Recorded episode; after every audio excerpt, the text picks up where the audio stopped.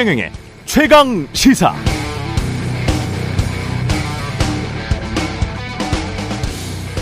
리더의 가장 중요한 덕목 중 하나는 훌륭한 판단력. 지금이 어떤 시기이고 그래서 지금 나는 무슨 말을 어떻게 해야 하며 이럴 때는 어떻게 행동하고 어떤 조치를 취할 것인가 판단하고 결정하는 사람이 리더입니다. 하늘이 무너질 듯 천둥 번개가 치고 100년 만에 폭우가 오는 상황. 폭우가 계속될 것이라고 예고되는 상황에서 윤석열 대통령은 퇴근했고 퇴근해 보니 자택 주변 도로가 막혀 용산 집무실로 다시 이동할 수 없다는 보고를 받고 헬기로 이동하는 방안도 검토했으나 한밤중 인근 주민들이 불편할까봐 단념했다고 하죠.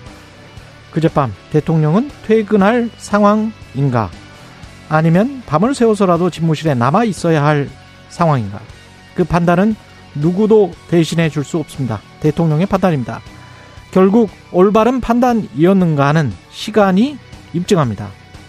집권여당 원내 대표에게 내부 총질이나 하던 당 대표라는 문자를 보냈던 것. 김승희 박순애 당시 장관 후보자들에 대해 기자들이 인사 실패가 아니냐고 묻자 전 정권에서 지명된 장관 후보자 중에 그렇게 훌륭한 사람 봤어요라고 되물었던 것. 관저, 집무 공간, 국가 위기관리센터가 함께 있던 청와대 대신 취임하자마자 용산 국방부 청사로 대통령실을 이전했던 것. 이 모든 결정은 대통령의 판단이었습니다. 판단에는 책임이 따릅니다. 대통령이라는 자리가 갖는 책임, 무게. 윤석열 대통령은 그 무게가 얼마나 거대한 것인지를 지금 느끼고 있겠죠. 네, 안녕하십니까. 8월 10일 세상에 이익이 되는 방송 최경령의 최강시사 출발합니다. 저는 KBS 최경령 기자고요. 최경령의 최강시사 유튜브에 검색하시면 실시간 방송 보실 수 있습니다. 문자 참여는 짧은 문자 50원, 긴 문자 100원이 드는 샵 9730 유튜브 무료 콩 어플 많은 이용 부탁드리고요. 오늘 최강시사 2부에서는 비대위 체제 국민의힘 828 전당대회 앞두고 있는 더불어민주당 혼돈 속의 양당 분위기 장성철 공론, 공론센터 소장과 양지열 변호사 나와서 짚어보고요. 3부에서는 강승규 대통령실 시민사회 수석 연결해서 각종 국정 현안 정부 입장 들어보겠습니다.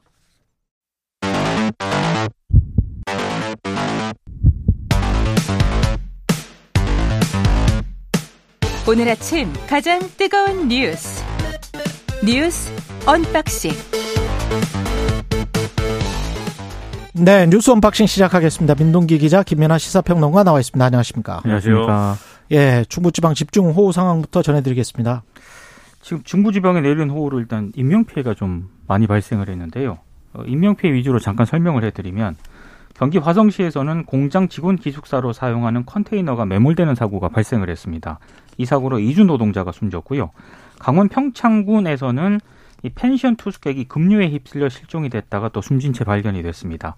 강원 횡성군에서는 또 산사태가 발생을 해서 또 한 사람이 숨졌고 또 다들 많이 보도가 됐었는데요. 지난 8일에는 서울 관악구 다세대 주택 반지하에 살던 가족이 침수된 집에서 빠져나오지 못해서 일가족 3명이 또 숨진 채 발견이 됐습니다. 실종자도 좀 발생을 하고 있는데요. 서초구 지하상가 통로, 맨홀 하수구 등에서 서울에서만 4명의 실종자가 발생을 했고요. 경기 광주시에서는 또 하천 범람으로 2명이 급류에 휩쓸려 실종이 됐습니다. 이재민도 상당수가 발생을 한 그런 상황이고 산림청이 전국 49개 시군구에 산사태 예보를 또 발령을 한 상황이기 때문에 산사태라든가 이런 것들도 상당히 좀 조심을 하셔야 될 것 같습니다. 이게 다 이제 안타까운 그런 피해들인데 예. 가장 그 중에서도 좀 뭐랄까 우리가 참 어떻게 해야 되냐 이런 걱정이 많이 되는 게 이 반지하 사례들이잖아요. 예.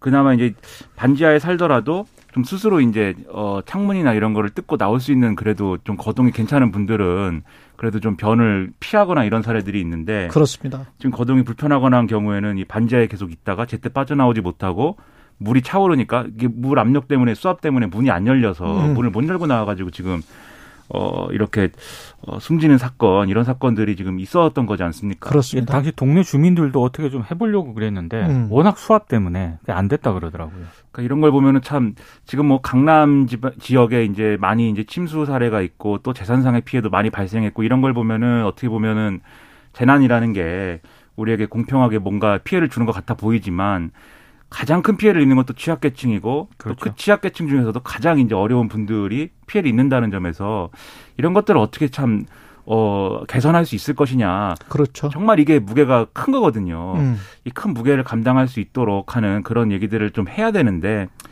정치권도 그렇고 뭐 음. 여러모로 그런 상황으로는 가지 않을 것 같아서 좀 마음이 좀 그렇습니다. 비싼 차가 침수되는 것과 사람 생명이 사라지는 것은 전혀 다른 문제잖아요. 그렇죠. 예. 그런 점에서 우리가 이 상황이 지나고 나면 어떤 부분에 더 어, 힘을 써야 되는지 예산을 더 집중해야 되는지 그 부분을 생각을 해볼 수 있을 것 같고요. 지금 피해 상황 계속 전해드리고 있는데 밤사이 이 상황 그리고 오늘 주의해야 될 점들 중대본이 지금 연결돼 있습니다. 중앙 재대책본부 예 연결돼 있습니다. 안녕하세요. 네 안녕하십니까. 예 이충현 사무관이시죠? 네, 네, 맞습니다. 예, 중앙재난안전대책본부에 이충현 사무관 연결돼 있고요. 지금 주요 도로는 여전히 통제돼 있는 거죠, 간선도로가 서울은.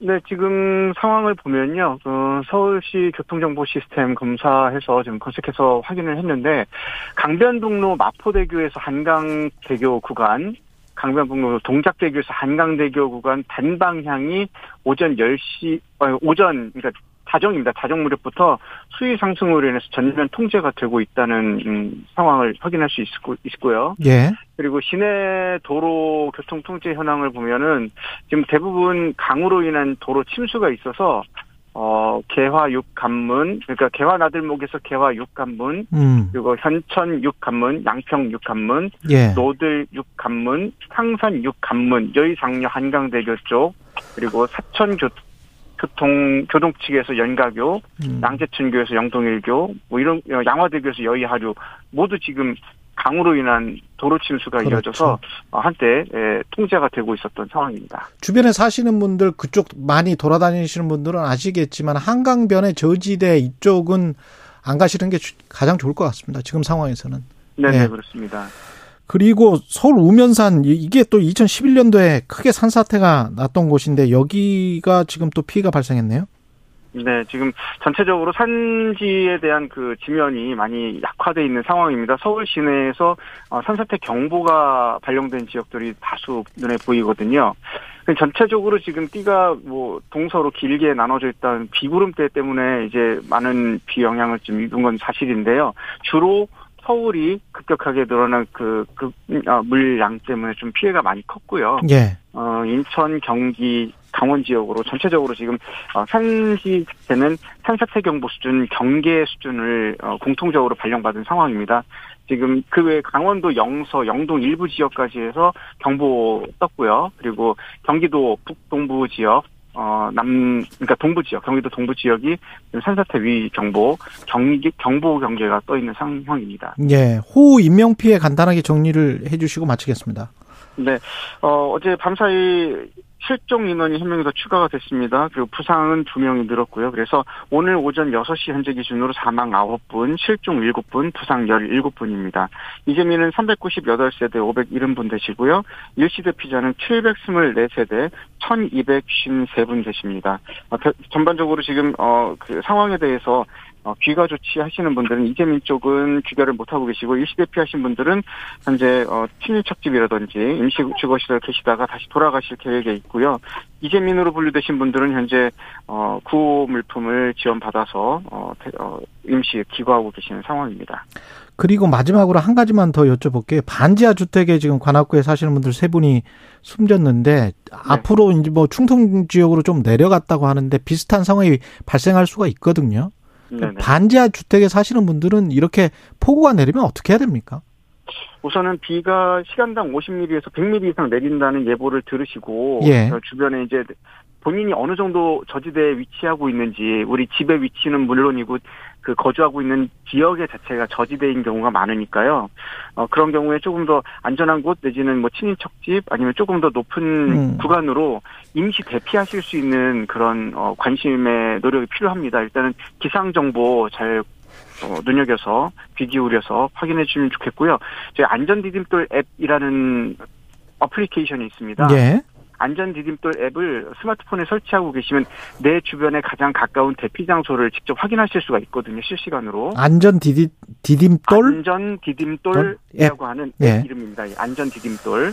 그 앱을 설치하시면 지금 내가 살고 음. 있는 현 거주, 현 위치 기준으로 가장 가까운 대피소 위치가 나오니까요. 음. 그걸 좀 확인해서 이동하시는 것도 좋은 대피 방법이 되겠습니다. 예, 거동 불편하신 분들은 당연히 119 아, 전화 하셔도 네. 되는 것이고요. 예. 네네. 119뿐만이 아니고요. 112, 110. 예. 어, 이세 번호가 전부 긴급 신고 전화번호입니다. 예. 어느 쪽에도 급하시다 판단되면은 떠오르는 번호 110, 112, 119 어느 것이든지 전화해서 신고하시면 접수하시면 도움 받으실 수 있습니다. 중앙재난안전대책본부의 이충현 사무관이었습니다. 고맙습니다. 네, 감사합니다. 예, 그리고 교통정보를 좀 들어보겠습니다. 김민희 리포터 연결돼 있습니다. 네, 최경영의 최강 시사 듣고 계십니다. 정치권 소식 알아보겠습니다. 국민의힘 주호영 의원 비대위원장의 에, 취임을 한 거죠. 이거 취임이라고 말해야 됩니까? 이제 선출이 된 거죠. 선출이 된 거죠. 그렇습니다. 예. 그리고 어제 이제 그 대표 직무대행도 비대위원장을 임명할 수 있는 당원 개정안을 국민의힘이 이제 가결을 시켰는데요. 전국 위원 707명 가운데 509명이 참여해서 90%의 찬성률로 가결을 시켰습니다. 그리고 권성동 대행이 주호영 의원에게 비대위원장직을 맡아줄 것을 제안을 했고 주 의원이 이걸 수락을 했습니다. 음. 아, 권성동 대행이 비공개 화상 의원총회에서 또 주호영 의원을 비대위원장으로 임명하는 안건을 추인을 받았는데요. 아, 이때 의원이 115명 가운데 73명이 참석을 했고 전원이 동의를 했습니다. 그리고 속개된 전국이 ARS 투표에서 주위원장 임명안이 가결이 됐습니다. 상당히 속전속결로 이렇게 처리를 한 그런 셈인데요. 아, 비대위는 일이면 빠르면 이번 주말, 늦으면 다음 주 초에 이제 정식으로 출범을 하게 되는데 예. 몇 가지 좀 변수는 좀 있습니다. 이게 왜냐하면 그렇죠. 비대위 성격, 활동 기간, 전당대회 시기를 결정하지 않고 음. 비대위부터 일단 출범을 시켰거든요. 이게 좀 여러 가지 좀 불안 요소인 것 아니냐 이렇게 지금 또 어, 평가를 하는 것도 있고요. 조용 비대위원장이 또뭐 제대로 할 수 있을 것인가 회의적인 성격을 좀 전망을 내놓는 어떤 그런 쪽에서는 결국에는 윤핵관을 배제를 해야 되는데 음. 조용 위원장이 그걸 할 수 있겠느냐. 근데 조용 위원장이 이런 얘기는 하긴 했습니다. 아, 윤핵관의 비대위 참여에 대해서 상황이 어려운데 책임이 있다고 생각하는 분들은 참여가 좀 어려운 것이 아닌가 싶다. 좀 부정적인 뜻을 밝히긴 했거든요. 네. 이 문제가 또 나중에 어떻게 될지 이걸 정리를 해봐야 될 것 같고 그리고 이준석 대표가 또 가처분 소송을 진행을 하겠다라고 입장을 밝혔고 13일에 또 기자회견을 열지 않겠습니까? 음. 이 문제가 또 어떻게 정리가 될지도 관건입니다. 그러니까 이게 비대위를 언제까지 하는 거냐를 놓고 그 뭐 좀 길게 하자는 쪽은 혁신형 비대위를 하자. 음. 짧게 하자는 쪽은 전당대회 준비만 하는 비대위니까 관리형 비대위다. 이렇게 뭐 서로 얘기를 하는 상황인데 짧게 한다는 게 한 두 달 하는 거예요? 그렇죠. 네. 네. 그 전당대회를 준비하는 성격에 그러니까 물리적으로 전당대회를 준비할 시간 동안에만 어 그렇게 하자. 그러니까 거의 전당대회 준비위원회 같은 성격이군요. 그렇죠. 뭐 권한은 예. 그렇지 않지만 뭐 성격을 따진다면 그렇게 얘기할 수가 있겠죠. 음. 근데 이제 주호영 비대위원장이 이렇게 얘기했습니다. 혁신형 관리 비대위다. 우리는 그 혁신형인데 관리 비대위다. 네. 네. 그러니까 이게 두 개를 섞어놨군요. 그렇죠. 이게 얘기가 이제 복잡한 얘기라는 게 네. 여기서 딱 드러나는 거죠. 혁신형 비대위라고도 할 수 없지만 그렇다고 관리형 비대위인 것만은 아니다. 이게 당권 주자들의 이해관계가 갈린다 이렇게 말씀드렸는데 지금 조기 전당대회를 명확하게 이 요구하는 것 그러니까 한 9월 달에는 하자 이렇게 요구하는 건 김기현 의원 정도예요, 사실. 그렇죠. 음. 안철수 의원 입장이 어떻게 될 것이냐가 좀 관건이었는데 안철수 의원이 이렇게 얘기를 했습니다. 지금 의견이 분분한데 그래서 9월에 하자, 11월에 하자, 내년 1월에 하자 의견이 분분한데 이거는 총의를 좀 모아야지 누구 한 사람의 주장만으로 이제 되겠느냐 음. 이렇게 얘기를 했거든요. 이게 해석을 해보면 너무 빨리 하는 것은 좋지 않다는 얘기 아니겠습니까? 그리고 안철수 의원의 이제 전당대회 전망을 봐도 너무 빨리 하는 거 안철수 의원에게 좀 불리하고 음. 이렇게 좀 종합을 해서 보면은 김기현 의원이나 일부 이제 당내에서 이제 좀 바라는 것처럼 짧은 기간 안에 전당대회로 넘어가는 거는 어 지금 여론에서는 좀 어렵지 않을까. 그래서 반드시 내년 1월에 전당대회 하지 않더라도 한 11월 10일 지금 11월 얘기했으니까 11월 전에 뭐 이렇게 좀 정리가 되는 수순 그 정도까지는 일단 가지 않겠느냐 그렇게 봐야 될 것 같습니다 일단은 이준석 당 대표는 가처분 소송을 하겠다는 거죠. 신당 그러니까 창당은 안 하지만 가처분 S, 신청은 한다. SNS에 너무 짧게 써가지고요. 예. 효력 정지 가처분 신청한다. 신당 창당 안 한다. 이렇게 썼거든요. 음. 가처분 신청을 확실하게 할 것으로 보이고 신당 창당하지 않겠느냐라는 해석들이 이제 정치권에서 나왔는데 거기에 대해서는 분명하게 좀 선을 긋는 그런 모습입니다. 그러니까 이준석 대표 과거에 뭐 본인이 뭐 주도해서 한 건 아니지만은 이른바 신당 창당 노선이라는 거를 뭐 안 해본 것도 아니지 않습니까? 그렇죠. 그렇죠. 바른 정당 뭐 해가지고 이제 바른 미래당 그 춥고 어렵습니다. 어려운 예, 길입니다. 예. 해봤는데 예. 또 하기는 어렵고 다만 이제 가처분 신청을 한다는 것인데 이건 저는 뭐 이 자리에서도 몇 차례 말씀드린 것 같은데 법원에서 그냥 인용되기는 쉽지 않을 거예요. 물론 이제 가능성을 얘기하자면 반반이다라고들 지금 얘기를 하는데 저는 좀 회의적으로 보는데 그럼에도 이제 가처분 신청해야만 된다 되, 는 상황이다라고 지금 느끼는 거거든요. 이준석 대표는 그만큼 가처분 신청하는 거 아니면은 별도의 이제 대응할 수 있는 카드가 없다. 라고 판단하는 거여서 이 부분을 정치적으로 뭔가 해소를 하자 이런 얘기가 이제 국민의힘 내에서는 많이 있어요. 그렇습니다. 그러니까 테러가 없어서 저러는 거니까 음. 테러를 열어줘야 되지 않겠느냐. 근데 그 테러가 뭐가 있을까요? 그래서 열어줄 수 있는 테러가 가장 노골적이고 직접적으로 얘기한 사람이 정미경 최고위원인데 뭐라고 그랬습니까? 유학을 가라. 근데 유학이 테러예요? 그런 그런 취지로 얘기를 한 건데 자비 유학? 그 뭐 돈까지는 제가 모르겠습니다. 그게 테러가 될 수 있을까요? 그렇죠. 그게 네. 테러가 되겠느냐 이제 의문인 거고 조영 비대위원장이 이제 뭐 만나가지고 한번 풀어보겠다고 하는데 잘 될 것이냐 저는 잘 되기는 어렵지 않을까 생각합니다. 예, 방금 전 7시 30분에 논산시 부여군 서천군 지역에 호우 경보 발효됐습니다. 호우 경보 발효됐습니다. 논산시 부여군 서천군 지역, 예, 충청도 지역으로 어, 비가 내려갔다고 하더니 기상 상황 계속 알아보시고요. 예, 주변에도 정보를 공유해 주시기 바랍니다. 그리고 8.15 특사 관련해서 10일에 최종 명단 12일이면 내일 모레잖아요. 그렇습니다. 예. 최종 명단이 발표된다. 이제 법무부가 어제 사면 심사 위원회를 열었거든요. 예. 언론들의 보도를 보면은 일단 여러 기업인들 이름이 심사 대상에 올랐다는 거고요. 특히 뭐 이재용 삼성전자 부회장을 비롯해서 뭐 신동빈 롯데그룹 회장, 박창구 금유, 금호석유화학 회장, 이중군 부영그룹 회장, 뭐 이호진 전 태광그룹 회장 이런 기업인들이 사면 대상으로 주로 많이 오르내리고 있다. 그래서 사실상 이게 재벌 총수 사면에 집중이 될 것 같다라는 전망을 내놓고 있습니다. 중앙일보 오늘 보도를 보면은요. 원래 그 이명박 전 대통령도 사면 쪽으로 좀 검토를 하긴 했었는데 최근에 이제 윤석열 대통령 지지율이 너무 떨어지다 보니까 좀 역풍을 우려해서 이명박 전 대통령은 사면 대상에서 제외했다 이렇게 보도를 하고 있는 그런 상황입니다. 말씀하신 것처럼 10일쯤에 최종 사면 대상자를 발표할 것으로 보이는데 주로 경제인 쪽에 좀 집중이 되지 않겠느냐 이런 전망이 나오고 있습니다. 그러니까 원래는 이제 윤석열 대통령은 상당히 이제 이명박 전 대통령 사면에 힘을 실어왔고 근데 이제 여론이 좋지는 않기 때문에 음. 여기에 김경수 지사 등등을 껴 넣어서 어, 이렇게 좀 이 양쪽의 균형을 맞추는 방식으로 그걸 좀 커버를 하고 그 다음에 이제 경제인 사면이나 이런 것들도 묶어서 처리하려고 했다라는 건데 근데 지금 지지율이 너무 이제 바닥까지 내려간 상황에서는 부담스러운 거죠. 그래서 그렇죠. 정치 이게 또 이렇게 사면을 하면 어떤 정치적인 어떤 노림수라든지 뭐 효과라든지 음. 이런 걸 가지고 또 얘기를 하게 되거든요. 근데 그런 거 말고 정치적인 어떤 이 논란이 있고 해석이 있는 거 말고 경제를 뭔가 위해서 경제, 살리기 위해서 그렇죠. 경제에는 예. 사면했고 정치와는 좀 거리를 두겠다는 이 메시지를 주려는 거 아니냐 음. 이런 해석할 수가 있는데 두 가지입니다. 일단 경제인 사면을 하면은 경제가 살아나는 거냐는 좀 의문이 있을 수가 있고 늘 사면을 했으니까요. 그렇죠. 그렇죠. 근데 경제는 왜 이렇게 맨날 안 좋은 거죠? 그러게 말입니다.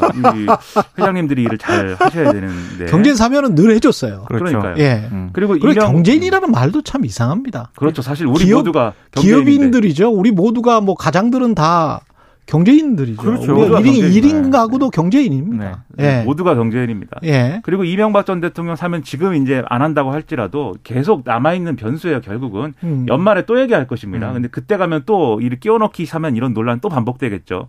그 예상이 이미 되는 시나리오들이 있는데 그참 여러모로 이제 국민 여론을 어떻게 좀 이렇게 다독일 것이냐의 문제인데 그 부분에서 실패를 하면 똑같은 논란 계속 될 수밖에 없다는 점 그거를 좀 직시해야 되는 상황입니다.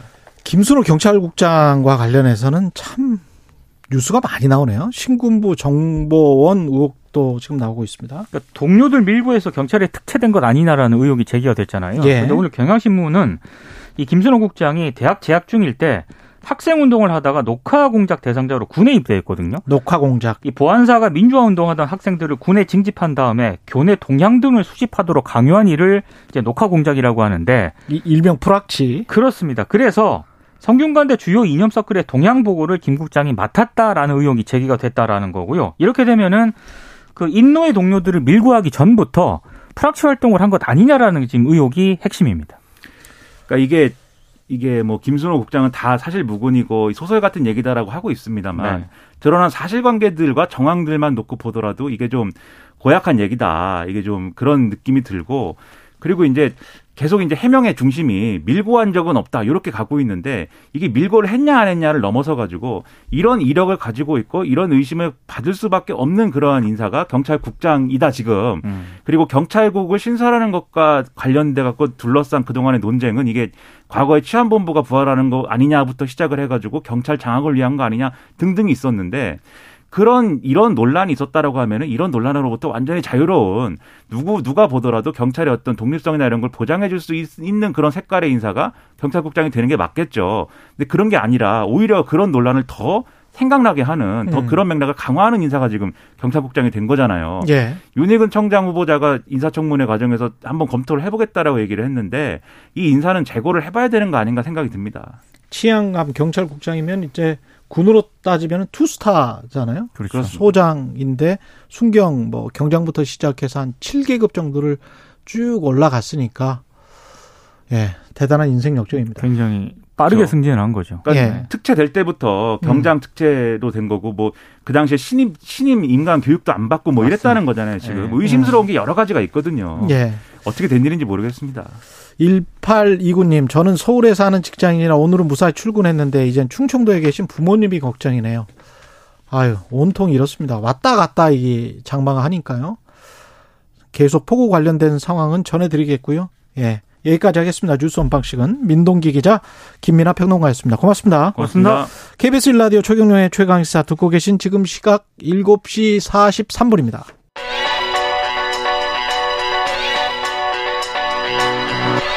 최강 시사 박대기의 눈. 네, 최강 시사 박대기 눈 시간입니다. 국제 곡물 가격이 내리고 유가도 하향 안정세를 보이고 있습니다. 정말 다행인데요.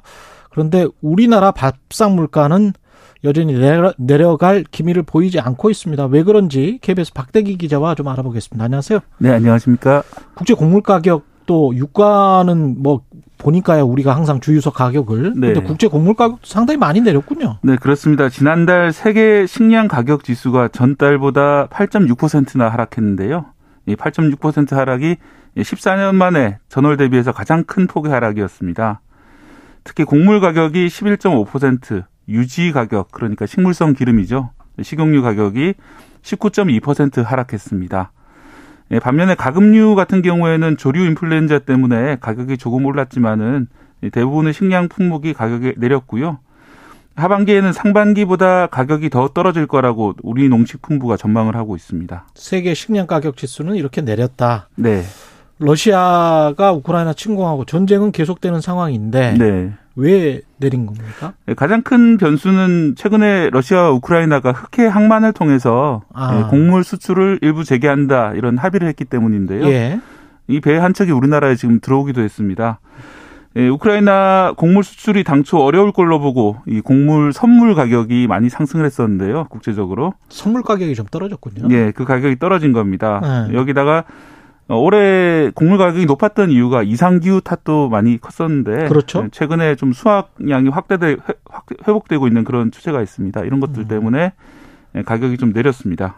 당장 그런데 뭐 우리가 마트나 이런 곳에 가보면 시장에 네. 가보면 밥상 물가가 낮다 이런 느낌은 별로 안 듭니다. 특히 뭐 최근 이상규 우리나라 국내 이상규 때문에 채소 가격이 그렇죠. 상당히 많이 올라간 상황이고 어, 수박도 한참 비쌌어요. 예, 네. 그렇습니다. 뿐만 아니라 배추, 상추 이런 가격들이 예전에 비해서 70% 가까이 지금 오른 그런 상황인데요. 음. 어, 일단 국제 곡물 가격이 내린 건 좋은 소식이지만은 이게 실제 우리나라에 반영되려면은 최소 4개월에서 길게는 7개월 정도 시차가 걸린다고 합니다. 시차가 4개월에서 7개월 정도 걸린다. 예. 이, 이 가격이 선물 가격이기 때문에 인도 네. 시점보다도 빠른 거고, 음. 그리고 실제로 국내로 배송이 돼 가지고 창고에 들어갔다가 다시 나올 때까지 기간이 적어도 넉 달, 길면은 7개월 정도 걸린다는 것이죠. 4개월에서 7개월이면 올해는 그러면 계속 물가가 오른다? 예, 당분간은 계속 오를 것 같고 예. 7월부터 내렸다고 하니까 좀 빠르게 반영되는 거는 11월 정도부터 반영이 될 거다. 11월 정도부터. 예, 그러니까 올해 4분기 정도 가야지 실제로 영향이 미칠 것으로 하락하는 것이 영향이 미칠 걸로 보이고 있습니다.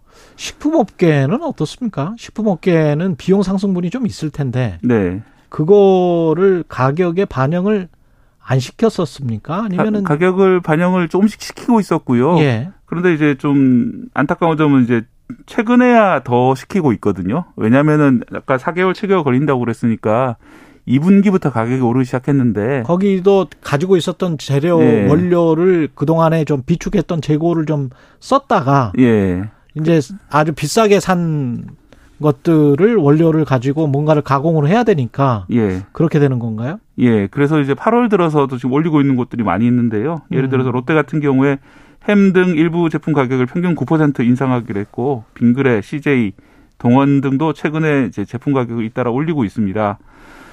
어, 한국 농촌 경제연구원이 그 본 자료인데요. 예. 예, 식용 곡물 그러니까 밀이나 옥수수, 쌀 같은 곡물의 경우에는 3분기 수입 단가가 2분기보다도 15.9% 상승할 걸로 내다보고 있습니다. 아, 수입 단가가 상승하는군요. 3분기에. 예, 2분기 계약한 물량이 3분기 3분기에 들어오기 때문에 음. 실제 수입 단가는 3분기까지 계속 올라갈 거다. 다른 말로 하면 이제 3분기까지는 계속 우리 그 기본적인 곡물 가격이 오를 수 있다는 거죠. 유가는 확실히 꺾였죠, 지금. 네, 오늘 새벽 유가도 보니, 보니까 서부 텍사스산 중진류가 90달러 50센트에 배럴당 예. 거래되고 있는데요. 이 120달러까지 올랐던 게 엊그제 같은데 6월 달이었는데요. 어, 지금 90달러 선에서 좀 안정되는 그런 추세를 보이고 있습니다. 하지만 그 경유 가격은 여전히 그 국내에서 휘발유 가격보다 비싼 상황인데요. 아, 그렇더라고요. 예. 이거는 원래 유럽에서 러시아산 경유를 많이 썼다고 합니다. 그런데 아. 러시아산 경유에 대한 그 수입 제한이 유럽에 걸리면서 국제적으로 경유를 찾는 수요가 늘면서 예, 국내에 나오는 이제 경유를 해외 수출하다 보니까 가격이 해외에 연동되고 그러면서 아, 이제 국내 비싼 가격에 거래가 되고 있는데 의문도 좀 듭니다. 유류세이나 이후에 한 달 동안 정유사의 공급 가격이 경유, 휘발유 모두 한 300원 정도 내렸는데 음. 휘발유는 상당히 반영이 됐는데 경유는 어, 휘발유보다는 좀 3분의 2 정도로 적게 반영이 됐거든요. 음. 음. 그만큼 경유가 덜 내렸는데 이게 국제 수요 때문인지 과연 아니면은 유통 과정에 문제가 없는지 특히 경유 같은 경우에는 어, 화물차 전용 주유소들을 이용하는 경우들이 많이 있는데 그렇죠, 상당히 그렇죠. 대형 주유소들인데요. 예.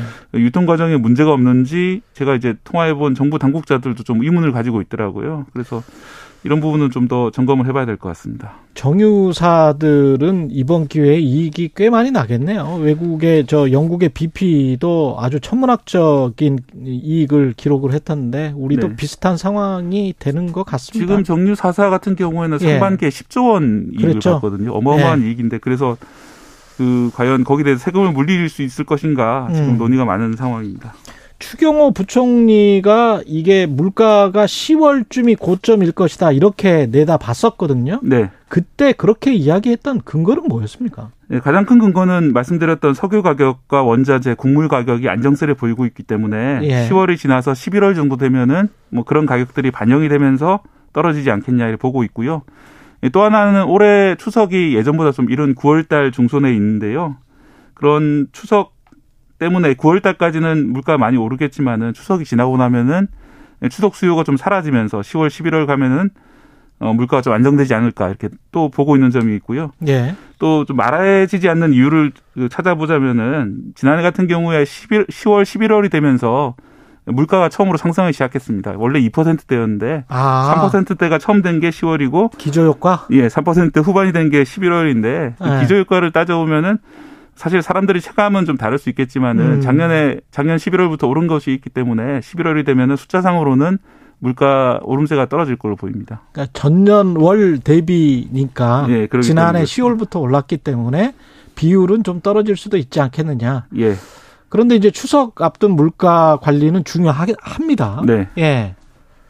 그 관련해서 정부 어떤 대책이 있는 있는지 좀 알려주십시오. 예, 이르면 이번 주에 추석 민생 안정 대책이 발표될 걸로 보이는데요. 최근에 뭐 큰 비 때문에 민심도 좀 흉흉한 그런 상황이라서 어떤 대책이 나올지 주목이 되고 있는 상황입니다. 그런데 아마 할당 관세 인하를 또 들고 나오지 않을까 예측이 있는데요. 음. 특히 이제 추석 때 많이 오를 수 있는 농산물 같은 경우에 할당 관세를 낮추는 그런 방안들이 아마 검토되고 있는 것 같은데 다만 이제 할당 관세 인하가 가격 인하 효과가 얼마나 있을까 지금까지 좀 미미하지 않았나 이런 그랬죠. 비판도 있거든요. 예. 어, 게다가 뭐 배추 같은 경우에는 저장 문제가 있기 때문에 수입도 어려운 그런 상황이고 음. 이게 좀 과연 얼마만큼 효과가 있는 대책일지 모르겠습니다.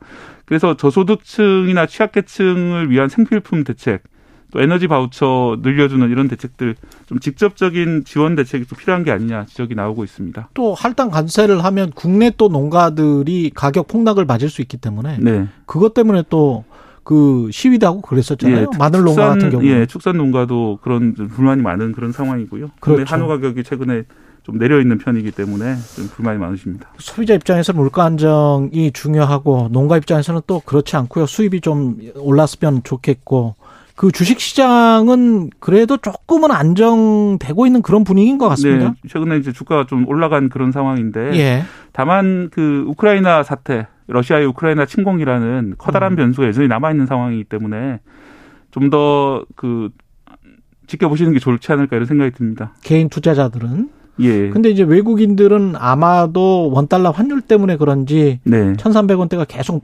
이상이 되니까 네. 지금 그렇게 되면은 나중에 1,150원이나 뭐 이렇게 1,200원대 되면 더 돈을 벌 수 있으니까 환차익으로도. 네. 그래서 좀 들어옵니까? 예, 그래서 들어온다고도 보고 있고요. 예. 또는 최근에 그 하락에 베팅했다가 음. 그런 그 하락 베팅이 틀리면서 예. 손실을 메꾸는 그런 식의 돈이 들어오는 게 아니냐 이런 분석도 나오고 있는데요. 예. 이 환차익 때문에 들어왔다 하더라도 좀 일시적인 게 아니냐 그런 아. 분석이 많이 나오고 있습니다. 결국은 실적이겠죠. 네. 예. 기업들의 실적을 집중해서 봐야 될 것 같고요.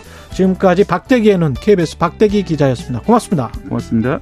네, KBS 일라디오 최경영의 최강사 1부는 여기까지입니다.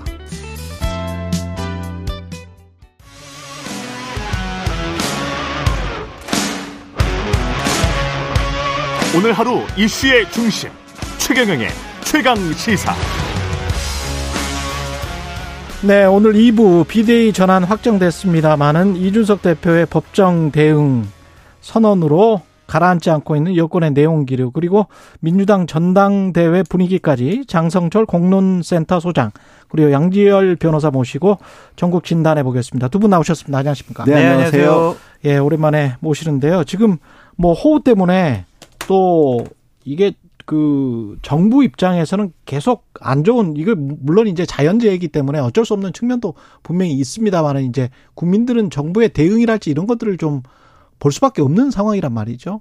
근데 관련해서 이제 퇴근을 했어요. 그제 밤에. 네. 그것 가지고 이제 야권에서도 굉장히 이제 비판을 하고 있고 그런데 그때 퇴근을 했어야 했는가? 하다가 다시 이렇게 비가 많이 내린다면 돌아가는 게 맞지 않았나? 네. 뭐 어떻게 보십니까? 어제 이제 하루 종일 SNS에서 굉장히 많이 떠들었던 단어가 무정부 상태라는 단어가 음. 보이더라고요.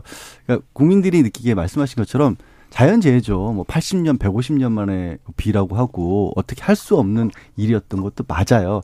그런데 그럴 때일수록 사실은 국민들은 정부라는 시스템을 바라거든요. 그리고 정말 어쩔 수 없는 일이 벌어졌더라도 아, 저렇게까지 했는데도 불구하고 막지 못했구나라 할 때 국민들은 또 납득을 하고 또 그 상황에서도 저렇게 열심히 뛰어주는 사람들이 있기 때문에 국민들도 그걸 따라서 어떻게 보면 희망을 다시 되찾는 거 아니겠습니까? 그런 모습이 하나도 안 보였어요. 그리고 이제 뭐 다른 거 하나씩 짚어보겠지만 음. 퇴근해서 집에 계셔서 이제 자택에서 전화로 지시를 하셨다고 했는데 예. 그게 주는 상실감이라고 하는 게 그때 강남역 주변에서 또 강남역이 아니라 강남역이 워낙 교통 중심지잖아요. 그렇죠. 경기도 일대로 해서 집에 못 가고 떨고 계시고 비 맞고 버스 지하철 끊기고 차 침수되고 그걸 겪고 있을 때 집에 계셨다라는 게 음. 그래서 이거는 그래서 국민들이 무정부 상태란 말을 쓰는 거죠. 이 하나도 안 보였다 이렇게 양지열 변호사는 평가를 하셨는데 음. 여권 입장에서는 약간 좀 섭섭 섭섭할 수도 있을 것 같습니다. 하나는 보이지 않았는가? 저는 이제 이런 부분이 아쉬운 거예요. 예. 국가 최고 지도자라면 대통령이라면 국민이 생명과 안전을 위협받고 있을 때 아, 대통령은 공무원은 국가기관은 우리와 함께 하고 있구나. 우리를 보호해 줄 수 있구나. 우리의 어려운 것을 손잡아서 어려움을 극복할 수 있게 해줬구나라는 믿음을 줘야 되는데 이번에 여러 가지 대처 방안을 보면 그러한 믿음을 주지 못한 것 같아요. 그래서 대통령께 상당히 실망스럽다라는 말씀을 드리고 퇴근하시더라도 그렇게 좀 여러 가지 어려운 분, 분들이 많이 나타나면 되돌아가셨어야죠. 그래서 위기관리센터 딱 중심을 잡고 정말 최종 컨트롤 타워로서 여러 가지 중심적인 모습을 보여주셨어야 하는데 음. 그런 모습 안 보여주신 거 상당히 안타깝고 실망스럽다라는 말씀을 드리고 저는 새벽에 나왔던 조치에 대해서는 비판하지 않을 수가 없습니다. 음. 그러니까 갑자기 뭐 행정 중앙기관 공무원 같은 경우에는 출근 시간 11시 이후로 좀 조정을 해라 그렇게 예. 얘기하셨거든요. 공무원은요 국가공무원법에 국민을 국민 전체를 대상으로 하는 봉사자들이에요. 음. 그럼 국민들이 여덟 명이 돌아가셨고 일곱 명은 실종당하셨고 정말 침수당해 가지고 정말 난장판이었잖아요. 그런 것들을 그러면 수습하기 위해서 새벽이라도 출근해서 우리가 함께 위기 극복을 하자라고 하는 게 맞지. 출근 시간 혼잡스러우니까 공무원들은 11시에 출근해? 이게 맞습니까? 도대체 이러한 판단을 하는 분들이 대통령을 모시고 있다는 것 자체가 저는 상당히 비참하다라는 생각이 듭니다. 그 지금 병수장님 지적한 음. 바와 같이 그러니까 민심이라고 하는 게 결국 바닥 민심이라고 게 어떻게 움직일까를 보면요. 어, 어제 제가 이제 뉴스에도 그런 것들이 대목이 나오더라고요. 거리에서 이제 직원분들이 거리에서 이제 사, 장사하시는 분들이 네. 밤에 비 때문에 막 거리로 쏟아져 나오는 물건을 치우고 있는데 아니 거기서 이제 기자가 너 도와주시는 분들 없냐고 하니까 음. 그분들이 그러시다는 거야. 아니 구청 직원들 11시에 출근한다는데 누가 도와줘요? 아, 그 말이 바로 나오는 그 말이 바로 나오는 거예요. 아시는 거예요. 그리고 음. 아까 이제 대통령 안 나왔다는 말씀을 한마디만 덧붙이면 이런 거죠. 저도 그날 밤에 좀 늦게 퇴근을 하고 집에 와서 이제 포털 뉴스를 딱 보는데 당연히 기대했던 대통령의 노란 잠바가 안 보이니까 음. 그냥 뭔가 윤석열 대통령이 그 후보 시절부터 가장 많이 썼던 단어 중에 하나가 상식이잖아요. 그렇죠. 그러니까 거기서 뭘 어떻게 할 수 있고 대통령이 뭐 대통령실에서 이런 얘기가 했지만 크게 뭘 다르게 만들지 못하더라도 그냥 있어야 할 곳에 있다는 사실과 없다는 사실이 이렇게 체감이 되는구나 다르구나 음. 라는 게 그날 밤에 바로 느껴졌거든요. 그리고 문제는 그 뒤에 계속 대처들이 더 큰 문제 같아요. 음. 오늘도 대통령실에서는 어제 왜 퇴근했냐라는 얘기에 대해서 어제 오후에 보면 예. 그날 본인이 그냥 결정한 게 아니라 주변에 아, 공무원들, 그 대통령실, 그저 대사, 어, 저 비상 대책을 하는 분들의 재난안전본부에 조무, 저 조언을 듣고 그래서 결정한 일이라는 거예요. 그 전문가 그룹에서. 예. 그렇게 해명을 해버리면 오히려 더 메시지가 잘못 나가는 거 아닐까요? 그 우리가 큰 거를 기대한 건 아니잖아요. 음. 정말 집권 세력이 대통령이 공무원들이 우리의 생명과 안전을 최소한으로 지켜줄 수가 있다? 아니면은 어려움에 빠졌을 때 그것을 도와줄 수 있다? 도와줄 거야? 라는 기대를 갖게 만들어야 되잖아요. 예. 근데 그저께 어제의 모습은 상당히 국민들께 실망을 줬다. 음. 많은 기대감을 상실하게 만들었다라고 볼 수밖에 없습니다. 대통령실의 생각은 약간 다를 수도 있는데 이따 강승규 대통령실 시민사회 수석이 나오니까요. 그때 좀 이야기를 이 관련해서 호우 관련해서는 이야기를 좀 들어보고 대통령실 이야기 나온 김에 지금 이제 인선 내각 관련해서도 계속 이야기가 있다가 박순애 교육부 장관이 자진 사퇴를 했습니다. 근데 이걸로 이제 일단락이 되는 건가요? 아니면은 더 어떤 쇄신책이 있어야 됩니까? 있어야죠. 예. 어, 일단 박순애 교육부 장관 사퇴한 걸 보면서 참 이분이 어떻게 보면 좀 뭐랄까 타이밍이라고 할까요? 이런 것도 참 안 따라주는 거라는 생각도 들었어요. 저희 음. 이제 사실 윤석열 대통령도 휴가 끝내고 복귀해서 달라지겠다라는 얘기를 월요일 아침에 했지 않습니까? 네. 하고 어, 오후에 좀 늦게 5시 반인가요? 사퇴 소식이 나오면서 조금 변화한다라는 그런 이미지를 줄 수 있었던 타이밍이었는데 그날 밤에 바로 조금 전까지 얘기했던 호우 사태가 이제 터져버린 것이고 교육부 장관 사퇴하는 과정에서도 사태가 매끄럽지도 않았고 그리고 인선 과정에서 생각해 보시면 음, 과연 이 박순애 교육부 장관만의 탓이었을까? 그러니까 장관 임명됐을 때도 언론에서 아직도 사실 청문회를 제대로 못 거쳤기 때문에 뭐 표절 문제라든가 음주 논란 같은 게 해결된 건 아니에요. 예. 해결되지 않았는데도 불구하고 임명하면서 대통령이 아이 뭐 언론에서 야권에서 정치적 공격하는 거 고생하셨다 받아내라고 이렇게 하면서 받아들였거든요. 그랬죠. 예. 그렇게 받아들였어요. 그리고 지금 가장 크게 논란이 됐던 게 초등학교 5세 지금 입학하는 거 그거로 그렇죠. 이제 가장 크게 논란이 되는데 결국 그 책임을 지고 물러난 모양새지만 우리 진짜 국민들이 다 봤을 땐 대통령도 그거 지지하고 빨리 정책 방향 추진하라고 얘기를 하셨는데 교육부 장관 한 사람이 책임질 문제는 아닌 걸로 음. 보이거든요. 음. 그러니까 이게 여러 가지로 사태로 그나마 조금이라도 어떤 신호를 줄 수 있었던 부분도 호우 때문에 그냥 떠내려가 버렸고 예. 그리고 인적쇄 신 이제 그럼 처음부터 다시 해야 되는 오히려 뭐 대통령이 혼자 다 어, 책임져야 될 부분도 오히려 교육부 장관에게 미룬 것처럼 모양새가 돼버려서 예. 이거는 턱없이 부족한 상황이죠. 재난극복과 관련해서 주무장관이라고 보여지는 행안부 장관이 이틀 동안 어떤 역할을 했는지에 대해서는 그렇게 썩 긍정적으로 보이지가 않습니다. 음. 그래서 박순애 교육부 총리가 그만뒀지만 내각에서도 좀 능력이 부족하다거나 여러 가지 구설수에 올랐던 분들은 이번 기회에 좀 정리하는 것이 필요하다. 추가적인 정리가 필요하다는 생각이 들고요. 내각 쪽에서? 네. 그리고 예. 대통령실은 좀 바꿀 생각이 있으신 것 같아요. 그러니까 대통령 비서실장, 홍보수석, 정무수석, 대변인 요 정도는 좀 바꾸려고 지금 누가 좋아 누가 적당해라고 추천을 좀 받고 있다고 하더라고요. 아, 그래요? 네. 네. 그래서 아마 다음 주 정도 되면 어느 정도 윤곽이 좀 나올 것 같다라는 생각이 들고요. 고민을 하는 것 같아요. 적임자가 누가 있느냐라는 것. 그리고 이렇게 좀 적임자라고 생각하는 분들은 좀 고사하는 부분도 있어서 이것이 원만하게 다음 주에 이루어질 수 있을까라는 좀 걱정은 있지만 음. 대통령께서도 이러한 어떤 대통령실의 개편 문제에 대해서는 충분히 인식하고 계시다라고 보여집니다. 근데 비대위원장 맡은 주호영 의원 같은 경우에 그렇게 이야기를 했잖아요. 좀 시간을 두고 기회를 준 다음에 그래도 영 아니면 어떻게 교체하는 걸로 그래서 지금은 시간을 주는 타임이라고 예전, 그 뉘앙스는 그렇지 않았습니까? 음, 그게 잘못된 인식이라고 보여져요. 되게 아니하다라고 보여지고 아, 예, 음. 예전에 정말 잘 던진 선발 투수가 게임에 처음 나와가지고 초반에 한, 한 9점 정도 실점을 했어요. 3회 밖에 안 됐는데. 네. 예. 근데 어, 예전에 잘 던졌으니까 어. 우리 한번 기대를 갖고 한번 해보자, 기다려보자. 이게 5회, 맞을까요? 5회까지는 가야 된다. 네, 뭐 그게 맞을까요? 네. 그냥 예전에 유명했던 잘 던졌던 사람이라도 실수 많이 하고 컨디션 안 좋으면 바꿔야죠. 지금 어떻게 이런 상황들을 정상적이라고 볼 수 있어요? 대통령실과 내각 바꿔야죠. 많이 중 중폭 정도의 개각은 해야 된다. 아, 그럼요. 쇄신을 해야 된다. 지금 근데 문제가 이제 장선수 소장님 말씀에 공감을 하면서도 한 부분이 좀 틀렸다라고 말씀을 음. 드리고 싶은 게 뭐냐면 100일이 안 됐잖아요. 네. 네. 그래서 예전에 잘 던졌던 투수라는 말이 성립이 안 돼요, 지금 상황은. 처음부터 못 던졌던 투수가 된 거예요, 지금 모양새가. 이제 막 등판한 투수. 네, 등판하자마자 네. 두들겨 맞은 거예요. 그래서 네. 아, 저 사람이 공을 계속 던질 수 있을까라는 부분에 대해서 국민들이 지금 회의에 빠져 있는 상황이기 때문에 저는 좀 뭐랄까 너무 가끔 제가 이제 이런 얘기할 때 좀 이상적인 생각을 얘기를 해서 현실 감각이 떨어진다 말도 듣기도 하지만 시간이 좀 있었으면 좋겠어요. 무슨 얘기냐면 어 야당과의 대화가 반드시 필요한 상황이라고 봅니다.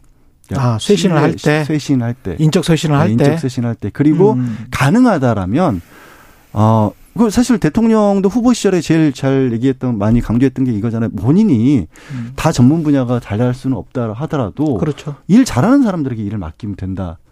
그 말씀 많이 하셨죠. 많이 하셨죠. 예, 예. 근데 지금 본인도 신뢰를 좀 상당 부분 잃었고 음. 대통령실에 대한 신뢰는 말할 것도 없어요. 그럼 이 상황에서 누구를 직접 데려와서 쓴다고 해서 신뢰를 회복할 수 있을까요?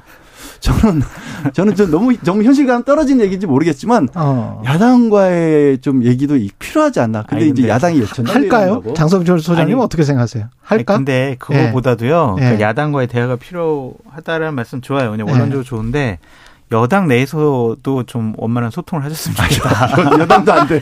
안 되잖아요, 지금. 아니, 그러고 보면은 여당 내에서 야당 역할을 했던 네. 그 이준석 당대표에게 내부 총질이나 하던 대표 이렇게 이제 명명을 해버렸으니까 그렇게 문자를 보냈으니까 그런 방식이라면 그 정도를 못 받아준 거잖아요.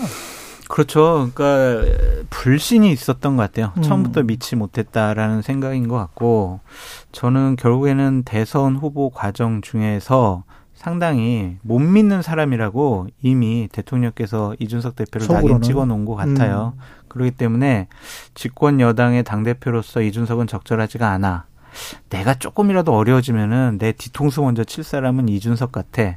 라고 해서 빨리 정리하자라고 생각하신 것 같거든요.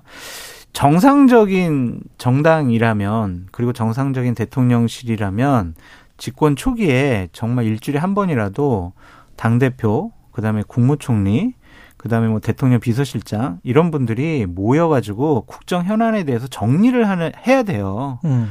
과거에 정부 초기에도 다 있었거든요. 집권 초기에. 근데 그것이 처음부터 없었어요. 딱 한 번 만 났어요. 이거는 정상적이지 않죠. 음. 그래서 이 불신이 결국엔 이러한 비극을 가져오지 않았느냐라는 생각이 듭니다. 뭐 주호영 지금 당장에 그럼 네. 앞으로는 어떻게 되는 겁니까? 주영 비대위원장 있고 그 다음에 당장 뭐 이준석 당 대표를 만나라. 네.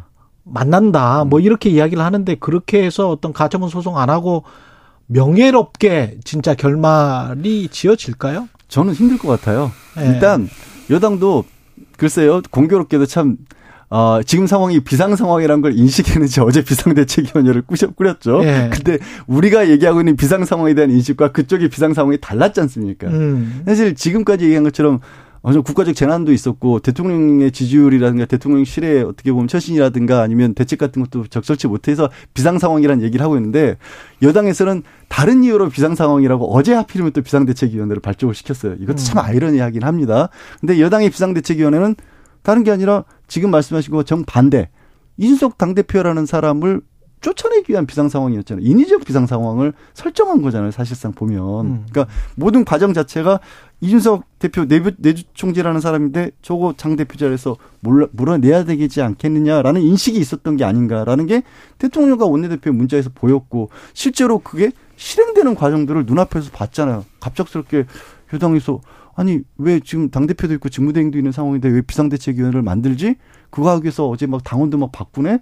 그리고 갑자기 오선이라는 조영 원내대표를 임명을 했는데 원내대표도 원내대표는 비상대책위원장 맡았는데 제가 이거를 지금 뭐 조기 전당대회 할 때까지만 할지 아니면 그 과정에서도 좀 당의 체질을 바꿀지 고민이다 이런 말씀하시는 거 보면 진짜 그 정말 어떤 국가적인 어떤 상황을 고려해서의 비상 상황이 아니라 진짜 오히려 대통령이 눈에 들지 않는 사람을 좀 치워낸 다음에 잘 꾸려보자 이런 수준의 비상대책위원회가 아닌가라는 생각이 드니까 지금 말씀하신 원만한 수습은 어려워 보여요. 지금. 저는 어제 전국위원회를 열어서 예. 비상대책위원장을 선출한 거, 의결을 한 거 자체, 그 행사 자체가 저는 상당히 부적절하다고 생각이 들거든요. 음. 이 지금 국민의힘은요, 좀 심하게 얘기하면 집권 여당으로서 역할을 제대로 못 하고 있고요. 국정을 운영할 능력이 있느냐, 자격이 있느냐, 자질이 있느냐, 아니면 생각과 판단이 있느냐라고 저는 비판하지 않을 수가 없어요. 왜냐하면 월요일 저녁부터 생각을 해보세요. 정말 난리가 났잖아요. 수도권이. 예. 정말 국민들 돌아가시고 실종되고 정말 대통령께서도 비상 상황이라고 생각하시고 지금 정부가 지금 난리가 났는데 나라가 난리가 났는데 자기들은 한가하게 모여가지고 이준석 쫓아내는 비대위원장을 의결을 했어요. 최소한 좀 집권 여당이라면 생각이 있는 당이라면 음. 자 지금 나라가 어렵고 국민이 지금 힘들어하시니까 전국위원회 좀 뒤로 미루자. 3일 정도 좀 뒤로 미루자. 우리 일단은 어려운 위기 극복에 우리 집권 여당의 모습을 좀 보이자. 아, 그런 메시지가 나왔어야 됐다. 그런 메시지 나오고 그리고 행동도 그렇게 하고 의원들 다 모여가지고 자 수해 복구 하는데 우리 다 가자.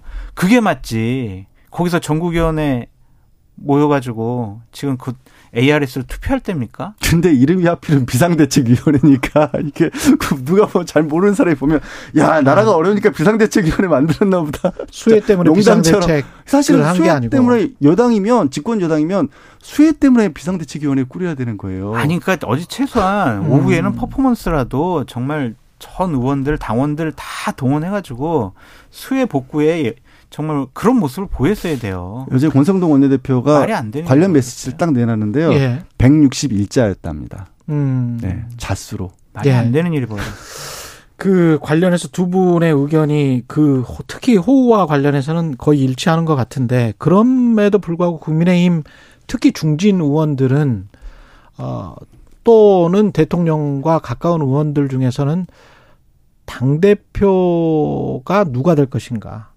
총선이 어떻게 될 것인가. 거기에 또 신경이 많이 쓰일 수밖에 없는 상황인 것 같고, 그것, 그런 신경, 염려, 걱정, 고민, 뭐 이런 것 때문에 비대위가 기간이 어느 정도 되고, 언제까지 그렇죠. 하고, 비대위 아홉 명을 누구로 앉혀야 누구에게 유리하고 불리하고 뭐 이런 어떤 지금 정치적인 계산들도 어, 벌어지고 있는 것이 아닌가 그런 생각도 음, 드는데요. 계산은 복잡을 한데 예. 답은 그렇게 어렵지 않은 것 같아요. 지금 어차피 만약 올해 안에 예. 그 전당대회가 열린다 그러면 출마할 분이 몇 분이 없어요. 올해 안에 열려도? 네. 안철수, 김기현. 거의 뭐 유력한 사람은 이 두 분밖에 없어요.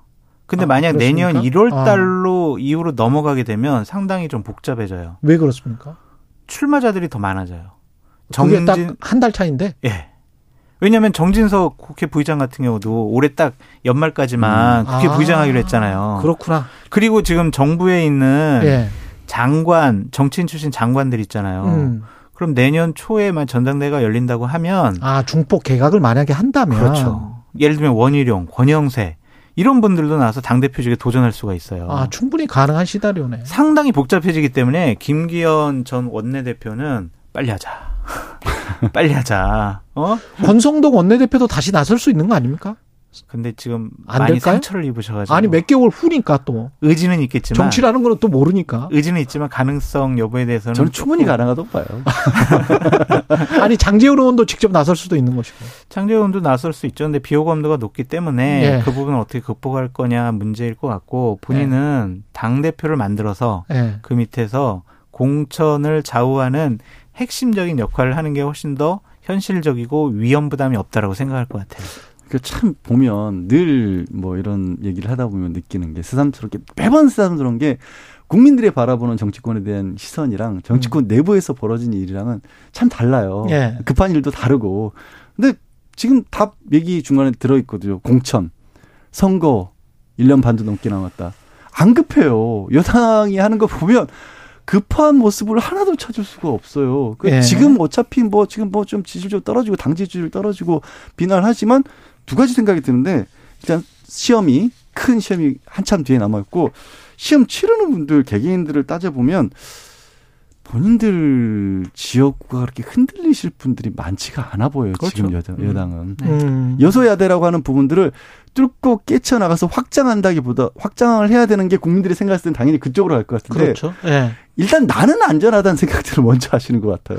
근데 지금 여당 이야기 쭉 했습니다만 시간이 별로 없는데 민주당도 사실 공천과 관련해서 염두에 두고 지금 당 대회가 전당 대회가 네. 진행 진행되고 있는 거 아닌가요? 그럼요. 뭐 오로지 그냥 네. 2024년 총선 공천권 누가 당 대표가 되느냐 네, 내가 줄 서면은 음. 누가 나에게 공천을 줄 것이냐 그것만 보여지는데 이미 그거는 뭐 볼 것도 없죠. 이재명 후보가 거의 뭐 75% 내외의 득표율을 기록하고 있는데 볼 것도 없다. 뭐 어떻게 해도 흥행이 안 돼요. 안 돼요. 아니 근데 이 이거 당원 구장 관련돼서 그 80조? 80조. 예, 80조. 당원 80조 이 기소시 직무 정지 규정하고 있는 거 있잖아요. 네. 이게 만약에 관련해서 김혜경 씨 법인카드 사건 등 뭐 여러 가지 사건들이 있는데 기소가 이재명 의원이 본인이 된다면 어, 이것 때문에 지금 이 80조를 없애는 것이냐, 아니면은 없애자고 하는 것이냐, 이재명 의원은 아니다. 그 전부터 뭐, 뭐, 이런 논의가 음. 있었다. 음. 이렇게 이제 주장을 하고 있는데, 어떻게 보세요, 이게? 근데 이게 아예 관련이 없다고는 말씀을 못 드리겠는데 예. 사실 이제 그걸 엄밀히 굳이 그러니까 법적으로 따져본다라면 음. 그것 때문에 당 대표가 기소됐다고 당원권이 정지되거나 하기는 어려워 보여요. 당무, 네, 당무 같은 직무가 예. 규정 자체가 사무총장이 이 부패 부정부패 혐의로 기소가 된 경우에 정지시킬 그렇죠. 수 있다라고 예. 있거든요. 당 대표를 사무총장이 정지시킨다는 것도 이상하고 아. 정지시킬 수 있다고 했지 이거 꼭 정지된다 자동 정지된다 이런 규정도 아니에요. 음. 다만 이제 상징적인 부분이 있는 것으로 보입니다. 오히려 이제 민당 특히 이제 지지하시는 분들 입장에서는 현재의 정권이 특히 윤석열 검찰총장 출신 대통령이다 예. 보니까 검찰에 하는 수사에 대한 어떤 굉장히 막연한 두려움, 공포 이런 게 분명히 있거든요. 음. 그런 부분들을 좀 사전에 좀 막는다는 어떤 의미는 있는 것 같아요. 그래서 사전에 막는다라고 생각을 하지만 민심에서 중도층 같은 경우는 저 꼼수 아니냐 이렇게 분명히 생각을 할 수 있고 그거 굳이 그걸 할 필요가 있을까? 그게 뭐. 아니라는 부분들도 충분히 설명할 필요가 있는데 네. 문제는 그걸 술, 설명하기에는 네. 어차피 흥행이 잘 안 돼서 별로 얘기가 안 돼요. 그러니까 방탄복을 겹겹이 입고 싶어 하는 거예요. 개항을 네. 해 나가가지고 일단은 본인이 국회의원 방탄복을 입었고 음. 이번에 당 대표 돼서 한 겹 더 입고 예. 그리고 당원 80조를 좀 고쳐가지고 완전하게 세 겹 있겠다. 저는 그런 식으로 보여지는데 꼼수죠. 그리고 많은 민주당 쪽에 계신 분들이 아 이거는 사무총장이 각급 당직자를 음. 어쨌든 기소당하면 직무를 정지시키는 거야라고 하는데 그거를 왜 제한적으로 해석하냐고요. 그리고 이것이 문제될 것 같으면 왜 본인은 개정돼야 된다고 생각을 하겠냐고요. 음. 그리고 원래대로 당원과 당규에 자, 당대표는 아니야 그러면은 각급 당직자 가로 열고 당대표 등 선출직은 제외 가로 닫고 이런 부분이 있어야 명백하게 자, 당대표는 이거에 규정으로 적용이 안 돼요라고 할 텐데 이거는 그런 규정이 없잖아요. 차후의 해석이잖아요. 제가 말씀드린 건 뭐냐면 바로 이런 식으로 만약에 논란이 되거나 기소가 되잖아요. 그렇죠. 장승수 소장님 같은 분이 야이 규정인데 왜 적용 안 하냐라고 들고 나올 거란 말이에요. 그렇죠. 정치적 목소리를 낼 거란 말이에요. 예. 그래서 그걸 없애겠다는 거예요. 음. 실제로 이 기소가 되면 오라요? 예? 그게 오라요? 아니 옳다 그르다의 네. 문제가 아니라 평소 같으면 괜찮은데 네. 지금 뭐 이재명 후보 관련해서는 워낙에 막 요만한 것들도 언론에 아, 요만한 게 아니라 진행되고 있는 것들도 다 나오잖아요. 아니, 법인 카드 가지고 왜 그러면 소고기를 사 먹고 초밥을 사 먹냐고요? 왜? 그게 지금 법적으로 따져봤을 때 배 씨 같은 경우에 네? 지금 저기 그 뭐, 뭐냐 국익상실죄 같은 국고손실죄 같은 경우는 1억 원 이상 써야 되는 거예요. 아니 그 그런 못해서 그런 어려운 법적인 아, 문제는 아, 그러니까 잘 모르겠어요. 하지만 이렇게 나오잖아요. 법적으로 따지면 아니, 하지만, 얘기가 안 되는 것조차도 하지만 정치적으로 분명히 논란을 만드니까 경기도 법인 카드 가지고 거죠. 왜 소고기를 사 먹고 그 부분에 대해서는 왜 초밥을 사 먹냐고요? 왜 부인 이 선거 네? 가지고 사고한 것도 법적으로 논란이 될 수 있는 여지가 있는 것처럼 계속 만드니까 아예 없애겠다는 거죠. 잘못한 거는 잘못했다고 네. 하시면 했어요. 돼요. 몇 번을 했어요. 지금도 또 잘못했다고 하시고 하고 계세요 그 부분도 넘어가려고 하면 안 돼요. 두 분 또 나오시면 재밌을 것 같습니다. 여기까지 듣겠습니다. 양지열 변호사, 장성철 공론센터 소장이었습니다. 고맙습니다. 감사합니다. 네, 고맙습니다. 공정, 공익, 그리고 균형 한 발짝 더 들어간다. 세상에 이익이 되는 방송 최경영의 최강 시사 네, 기록적인 폭우로 수도권 곳곳이 침수되면서 대혼란 겪고 있는데요. 이미 예견된 참사였다는 평가도 나오고 있습니다. 무엇이 문제인지 서울시립대학교 소방방재학과 이용규 교수 특별히 연결돼 있습니다. 안녕하세요. 예, 안녕하십니까. 예, 지금 배수 치수와 관련해서 이런 국지성 집중호우를 감당 할 수 없었다. 어차피 역부족이었다. 이런 지적이 맞는 많은데 어떻게 보십니까? 어, 일단 뭐, 뭐, 침수 지역이 상당히 크고 피해도 상당히 많이 확대돼서 많은 분들이 왜 이런 부분들을 미리 예견하고 막지 못했느냐라고 하는 여러 가지 의견들이 있는 걸로 알고 있는데요. 네. 사실은 이번 피해가 가장 컸던 이유 또 이렇게 이제 큰 재난화가 된 이유는 우선 기본적으로는 재난 강도가 워낙 컸다라고 말씀드릴 수가 있을 텐데요. 앞서 진행자분께서 말씀하신 것처럼 기상 관 측 이래로 가장 큰 강우량 또 가장 강한 강우량 집중도를 보였는데요. 이런 상황이라면 어느 나라도 또 어느 도시도 이러한 부분들을 충 충분히 침수를 예방하거나 또 발생하지 않게끔 조치할 수 있는 이런 나라는 없을 겁니다. 다만 음. 이제 이러한 부분들이 실제로 그러니까 한마디로 가장 강한 강우 강도 또 이런 부분들로 인해서 침수 피해가 발생을 했고 또 특히 이제 이런 부분들이 집중된 지역이 인구의 대부분 우리나라의 인구의 절반 이상이 살고 있는 수도권 지역 또 서울 또 인천 이런 대도시 중심으로 이루어지다 보니까 피해도 상당히 많이 또 다양한 유형으로 발생을 했다라고 볼 수 있겠습니다. 서초구 그다음에 동작구 그다음에 강남구의 일부 뭐 이런 것들은 원래 지형이나 집안이 그렇게 안 좋은 겁니까? 포구에? 예, 일단 이, 이, 이곳의 지형들이 사실은 과거에도, 과거로부터도 침수, 그러니까 다른 지역보다는 상당히 지대가 낮아서, 왜냐하면 한강에 인접해 있기 때문에 다른 이제 이 내륙 지 내륙 지역의 다른 지역에서 물이 흘러서 사실 한강 쪽으로 흘러 내려가는 이런 과정에 있는 이런 이제 위치거든요. 그러다 보니까 이러한 침수들이 상당히 많이 발생하는 빈번한 지역으로 볼 수가 있고요. 특히 또 이번에 침수가 가장 막, 그러니까 막심하게 일어났던 그때 막대하게 일어났던 이 강남역 일대 같은 경우는 이 주변을 둘러싸고 있는 지역들에 비해서 상대적으로 낮은 지형이기 때문에 주변 지역에서 온 빗물이나 우수들이 대부분 강남역 중심으로 이렇게 다 모이게 되는 이런 상황이다 보니까 사실은 우수관로가 충분히 용량이 확보된다 하더라도 다른 지역에서 들어오는 물가 까지 아. 전부 다 소화해내기는 사실상 쉽지 않았을 거다. 그래서 이런 부분들은 뭐 단순히 그냥 우수 용량이 부족했다라는 말로는 설명하기는 좀 어려울 것 같습니다. 일반적인 도시 생활에서 지금 맨홀 뚜껑 같은 거에 빠져서 이제 실종된 분들도 있고 그렇거든요. 이런 네. 거는 어떻게 방지할 수 있을까요?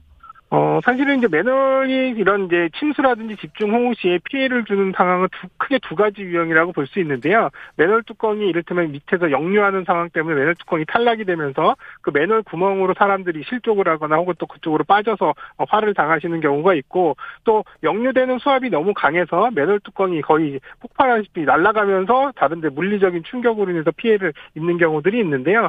이번에 사고 유형들을 보면 대부분 매널 홀 안쪽으로 빨려 들어가서 실종되거나 거나 또 이렇게 되는 상황들이 이제 발생하고 있습니다. 그래서 네. 이런 매너에 관련된 부분들은 이러한 이제 탈락이 되면서 발생하는 문제이기 때문에 이런 부분들은 뭐 교전에 뭐 고정형으로 하는 매놀 매놀이라든지 이런 것들에 대한 개발이나 시공도 이루어진 것으로 알고 있는데요. 음. 이러한 것들도 강한 수압이나 또 역류가 될 때 강한 압력에는 충분히 견디지 못해서 탈락하는 경우들도 어, 확인이 되고 있거든요. 고정형도 지금, 예. 네, 맞습니다. 그래서 그 지금 현재 상황으로서는 어, 일반 시민분들이 조심하는 방법이 가장 그나마 할 수 있는 방법인데 다만 네. 이제 이러한 과정에서 맨홀이 있는 위치라든지 또 맨홀에 물이 이제 홀이 빠져들어가는 그러네. 좀 예의주시하실 필요가 있습니다. 서울시립대학교 소방방재학과 이영주 교수였습니다. 고맙습니다. 네.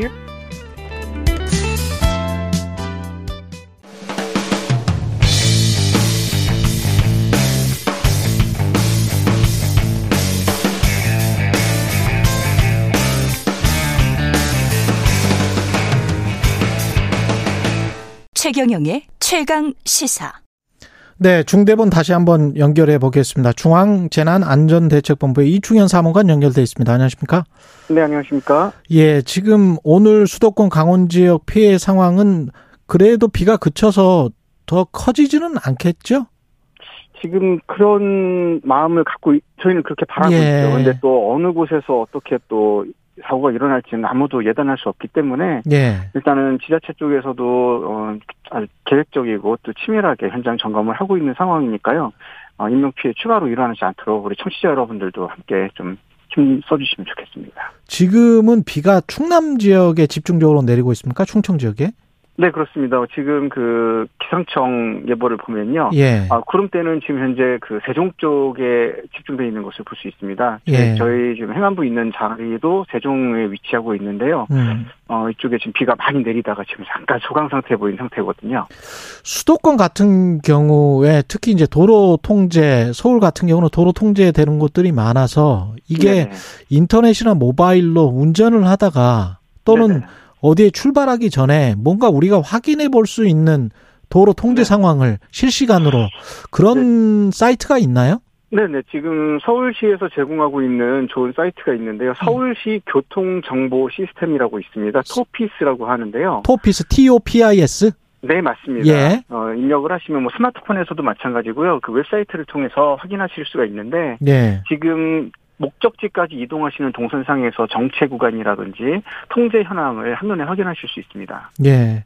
강원도는 산간 지역이어서 특히 이제 산사태 걱정을 많이 해야 되고 충남 지역 같은 경우는 더 주의해야 될 부분이 있습니까? 네, 지금 산사태 경보 시스템 활용해서 확인을 해보면요. 예. 전국적으로 어, 관심 주의 경계 심각 총 4단계 중에서 세 번째 단계인 경계 단계에 있거든요. 음. 어, 발령 지역은 서울특별시, 인천광역시, 경기도, 강원도 총 4개 지역이고요. 예. 지금 그 상황에서 안내되는 그 색깔상의 경보를 보면 세종특별자치시가 지금 붉은색으로 경보가 떴습니다. 예. 그리고 충청남도 북부 지역, 경기로 지금 경기도 남부 지역에 지금 전체적인 주의보 떠 있고요. 서울시 중심과 그러니까 우리 강남 지역 중심으로 해서 현재 경보 떠 있고요. 그리고 어, 강원도 영서 지역과 경기도 동남부권이 지금 어, 경보 지역이 됐습니다. 빨간색으로 지도가 표시가 되어 있다고 이해하시면 좋겠고요. 예. 나머지 전체적으로는 지금 수도권, 그러니까 서울, 인천, 경기, 강원 전반적인 지역에 어, 산사태 주의보 파란색으로 어, 경계 어, 관심 단계를 지금 보이고 있기 때문에 해당 지역에 계시거나 아니면 그쪽으로 이동하시려는 계획이 있으시면 은 요 내용들 좀 참고해서 이동 계획 잡으시면 좋겠고요. 무엇보다도 지금 산지를 향하시려고 하는 분들 계셨다면 당분간은 이번 주 다음 주까지는 어, 산행을 좀 지양해 주시는 게 좋겠습니다. 가시면 안 됩니다. 정말 왜냐하면 어, 땅이 많이 물러져 있는 상태이기 때문에 언제 네. 어디서 경사지에서 그 산사태가 일어날지 모르는 상황이거든요. 그렇죠. 그래서 이런 경보 상황들 귀 기울여서 확인해 주시고 이동 동선 잡으시면 좋겠습니다. 지금 이재민들이 많이 발생했을 텐데 임시 거처 마련이나 이런 것들은 중대본에서 체크를 하고 있겠죠? 네, 이제 중대본에서는 전체적으로 지금 전국적으로 지역 지자체에서 운영하고 있는 그 임시대피소 어떤 식으로 운영되고 있는지 확인을 하고 있고요. 필요한 예. 부분에 이재민 구호 물품을 보급하는 정총괄적인 역할을 하고 있습니다. 현재 일시대피자 724세대 1253분입니다. 이게 오전 6시 기준이거든요. 음. 그래서 요 내용대로 보면은 지금 서울이 409가구 670분, 인천이 15가구 39분, 그리고 경기가 275가구, 강원이 어, 25가구 이렇게 돼서 일시 대피자들 좀 계신데 일시 대피는 말 그대로 잠깐 대피했다가 집으로 돌아가면 정상적인 생활 하실 수 있는 분들이세요. 그래서 대부분 친척 집이라든지 아니면 네. 어, 주민센터에 잠시 대피했다가 귀가하시는 형태를 갖고 있고요. 이재민이 문제인데 이재민은 직접적인 그 재난 피해를 입으신 당사자들이시고요. 그리고 어 뭔가 물품이라든지 주거 환경이 크게 훼손돼서 정상적인 생활을 당, 당장에 하실 수 없는 분들인데 지금 서울이 198세대 205분 인천 한 가구 4분, 경기가 199가구 361분, 어, 이렇게 기록이 되고 있습니다. 음. 현재 미기과 세대도 375세대 520분인데요. 어, 이분들 역시 지금, 음, 그, 정부에서 지급하고 있는 지자체에서 함께 도움 주고 있는 응급 구호 물품과 식품 또 이런 것들 도움 받아서 지금 활용하고 계시는 상황입니다. 이제 적십자사에서 또 어, 자원봉사자분들 함께 하고 계시는데요. 어, 이분들의 도움을 통해서 잠시 버티고 계시는 상황이라는 것도 함께 공유해드리고 싶습니다. 지금 코로나 재유행 시즌이어서 정부가 제공하는 응급구호 물품에 마스크랄지 네. 뭐 이런 것들도 있습니까? 네, 기본적으로 저희가 채울 수 있는 부분들, 그러니까 기본적인 재고 물품 박스가 있는데 그 예. 안으로 어, 넣을 수는 없는 거니까요. 필요한 부분에 대한 것들은 유관기관들과 협조해서 따로 필요한 방역 예. 용품은 다 비치하고 있습니다. 예. 예, 호우가 지금 마지막으로 남부지방까지 내려가기도 할까요? 아니면 충청에서 머무릅니까? 오늘은? 전체적인 상황을 보면요. 오후 1시 30분 기준으로 보면은 어, 거의 소강 상태에 가깝게 들어갑니다. 하지만 아. 강원도 쪽, 영서 쪽에 잠깐 비구름대가 형성되는 것을 볼 수가 있는데요. 전체적인 이 기상특보를 보면은 그 특보 내용으로서는 좀 다른 모습을 보입니다. 어쨌든 다음 주까지는요. 주말에 잠깐 소강 상태 보이는 듯하지만 다음 주까지는 지속적으로 비가 내릴 것으로 지금 예보가 되고 있습니다. 그래서 다음 주까지도 어, 좀 예의주시해야 되는 상황이고요. 어, 적게는 뭐 40mm에서 많게는 또 100mm 사이의 비가 추가적으로 내린다고 하니까요. 어, 아직까지 안심하거나 또 뭔가 이동 계획을 잡으실 만한 상황은 아니다 말씀을 좀 드리고 싶습니다. 네, 여기까지 듣겠습니다. 중앙, 중앙재난안전대책본부의 이충현 사무관이었습니다. 고맙습니다. 네, 감사합니다. 예, 나무의 마음님은 고물가에 힘들었는데 이제 폭우까지 천재지변이나 대외적인 상황은 어쩔 수 없지만 정부 당국자들이 막을 수 있는 건 막아줬으면 좋겠습니다. 그런 말씀 해주셨습니다. 3부는 여기까지 하겠습니다.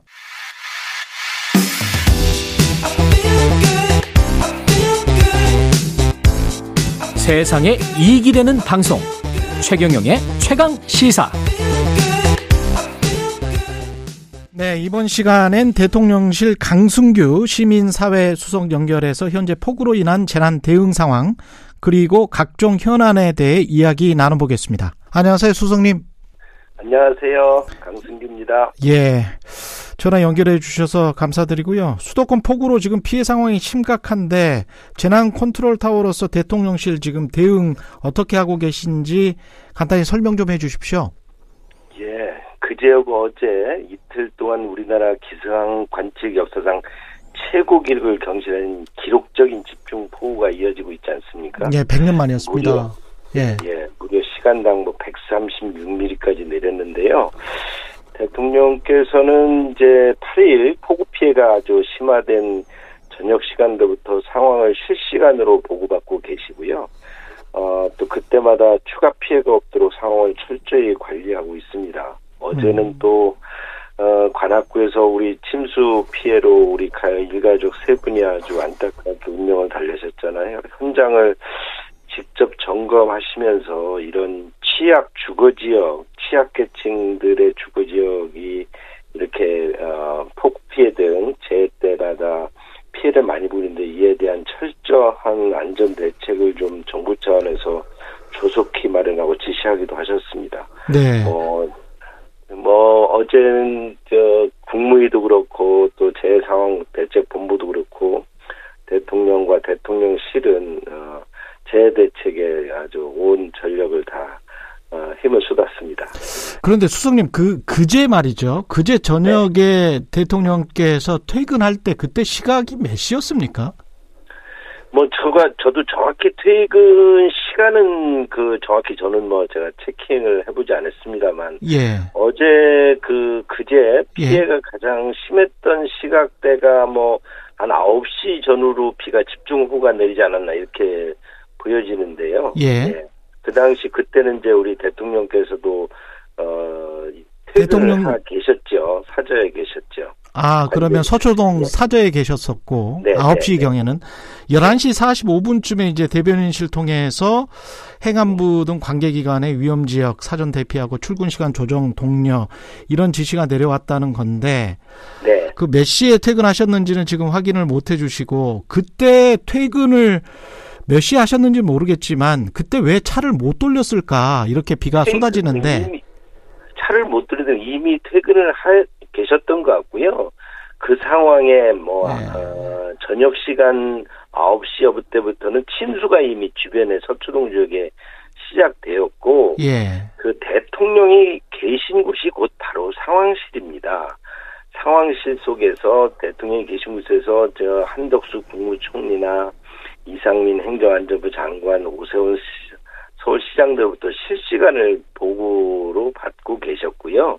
또 지침도 내리고 여러 가지 상황에 대한 대책이 진행되고 있었습니다. 저희들도 그 당시에 저녁 시간에 퇴근이라든지 어떤 미팅들을 하고 있습니다. 이에 대해서 지속적으로 어 저희들도 연락을 취하면서 관심을 갖고 있었기 때문에 어 대통령이 어디에 계셨냐 가지고 어떤 또 대통령실의 여러 가지 컨트롤다가 부재했다라고 프레임을 쓰는 것은 무책임한 공격이라는 음. 거죠. 어제 그런 상황이 전혀 일어나지 않았는데 지금 어, 대통령의 그 관저가 지금 그 아직 그 입주하지 않은 상황에서 청와대를 저희가 그 국민들에게 돌려주고 지금 잠시 사저에 머무르시다는 것을 공격하기 위한 예, 그 야당의 프레임일 뿐이죠. 음. 어떤 상황이 어제 어떤 결정이 이루어지지 않은 것도 없고 또 대통령실이 정확하게 현장과 총리와 행안부 장관과 또 피해가 가장 컸던 서울시장 등과 실시간으로 그런 모니터링을 하고 대응을 했는데도 불구하고 국민이 고통을 겪고 있는 재난을 정쟁으로 삼고 있는 것이죠, 야당이. 그렇게 생각하실 수도 있을 것 같은데, 네. 그러면 제가 이렇게 질문을 드려볼게요. 네, 네. 만약에 이런 국가 재난 상황이나 또 우리 같은 경우는 남북이 대치하고 있기 때문에 굉장히 위기 상황이 많을 수 있지 않습니까? 네. 그런 네. 상황이 생기지는 않아야겠습니다만은 네. 혹시 앞으로 그런 이런 사, 비슷한 상황이 생기면 또 퇴근을 하시는 겁니까? 퇴근을 하셨다는 것을 지금 자꾸 어떤 쪽으로 저희는 퇴근 그 상황에서 어제는 퇴근하실 때는 상황이 발전이 돼 있지 않았지요. 근데 그렇죠? 예고는 비에 대한 예고는 아니, 비에 대한 예고가 있다 그래서 비가 온다 그래서 대통령이 퇴근을 안 합니까? 폭우 피해가 발생했다면 모르지만 대통령께서 퇴근을 하실 때는 저희들도 다 일상적으로 어제 저녁 약속도 있고 다 가고 있었습니다. 계속 약속된 어떤 미팅이라든지 예정 등이 무작정 미뤄지거나 연기될 수 없는 거지 않습니까? 상황이 왔을 때 그 상황에 대처라는 것이죠. 어제 대통령께서도 그런 부분에 있어서 한치도 착오가 없으셨습니다. 그 구조적으로 봤을 때 청와대가 있었을 때는 관저가 있고 집무실이 있고 국가위기관리센터가 한 곳에 있었기 때문에 혹시 청와대를 용산으로 이전한 것에 관해 근본적으로 조금 잘못된 판단이 아니었는가 그런 생각은 안 드시나요?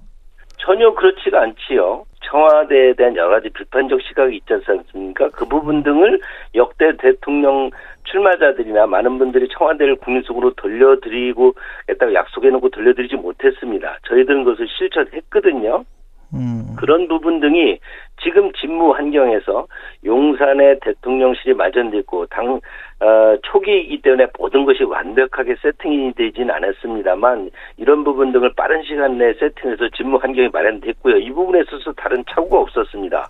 어제 그제 기록적인 폭우로 재난 상황이 벌어지고 있습니다만 대통령실이 청와대에서 용사를 이전했기 때문에 발생한 문제가 나타나지 않고 있습니다. 그런데 문제가 나타났다라고 계속 프레임을 찍어서 공격하고 있는 것이죠. 대통령께서 컨트롤을 하지 않아서 어떤 사고가 났나요? 사고를 컨트롤을 하지 않은 상황이 있었나요?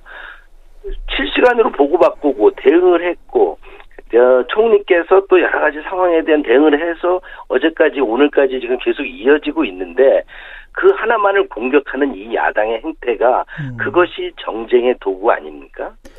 그 인선과 내각과 관련해서는 박순애 네. 장관이 사퇴를 했는데 그렇죠. 이걸로 네. 이제 정부 쇄신책은 일단락 됐다 이렇게 판단해도 될까요?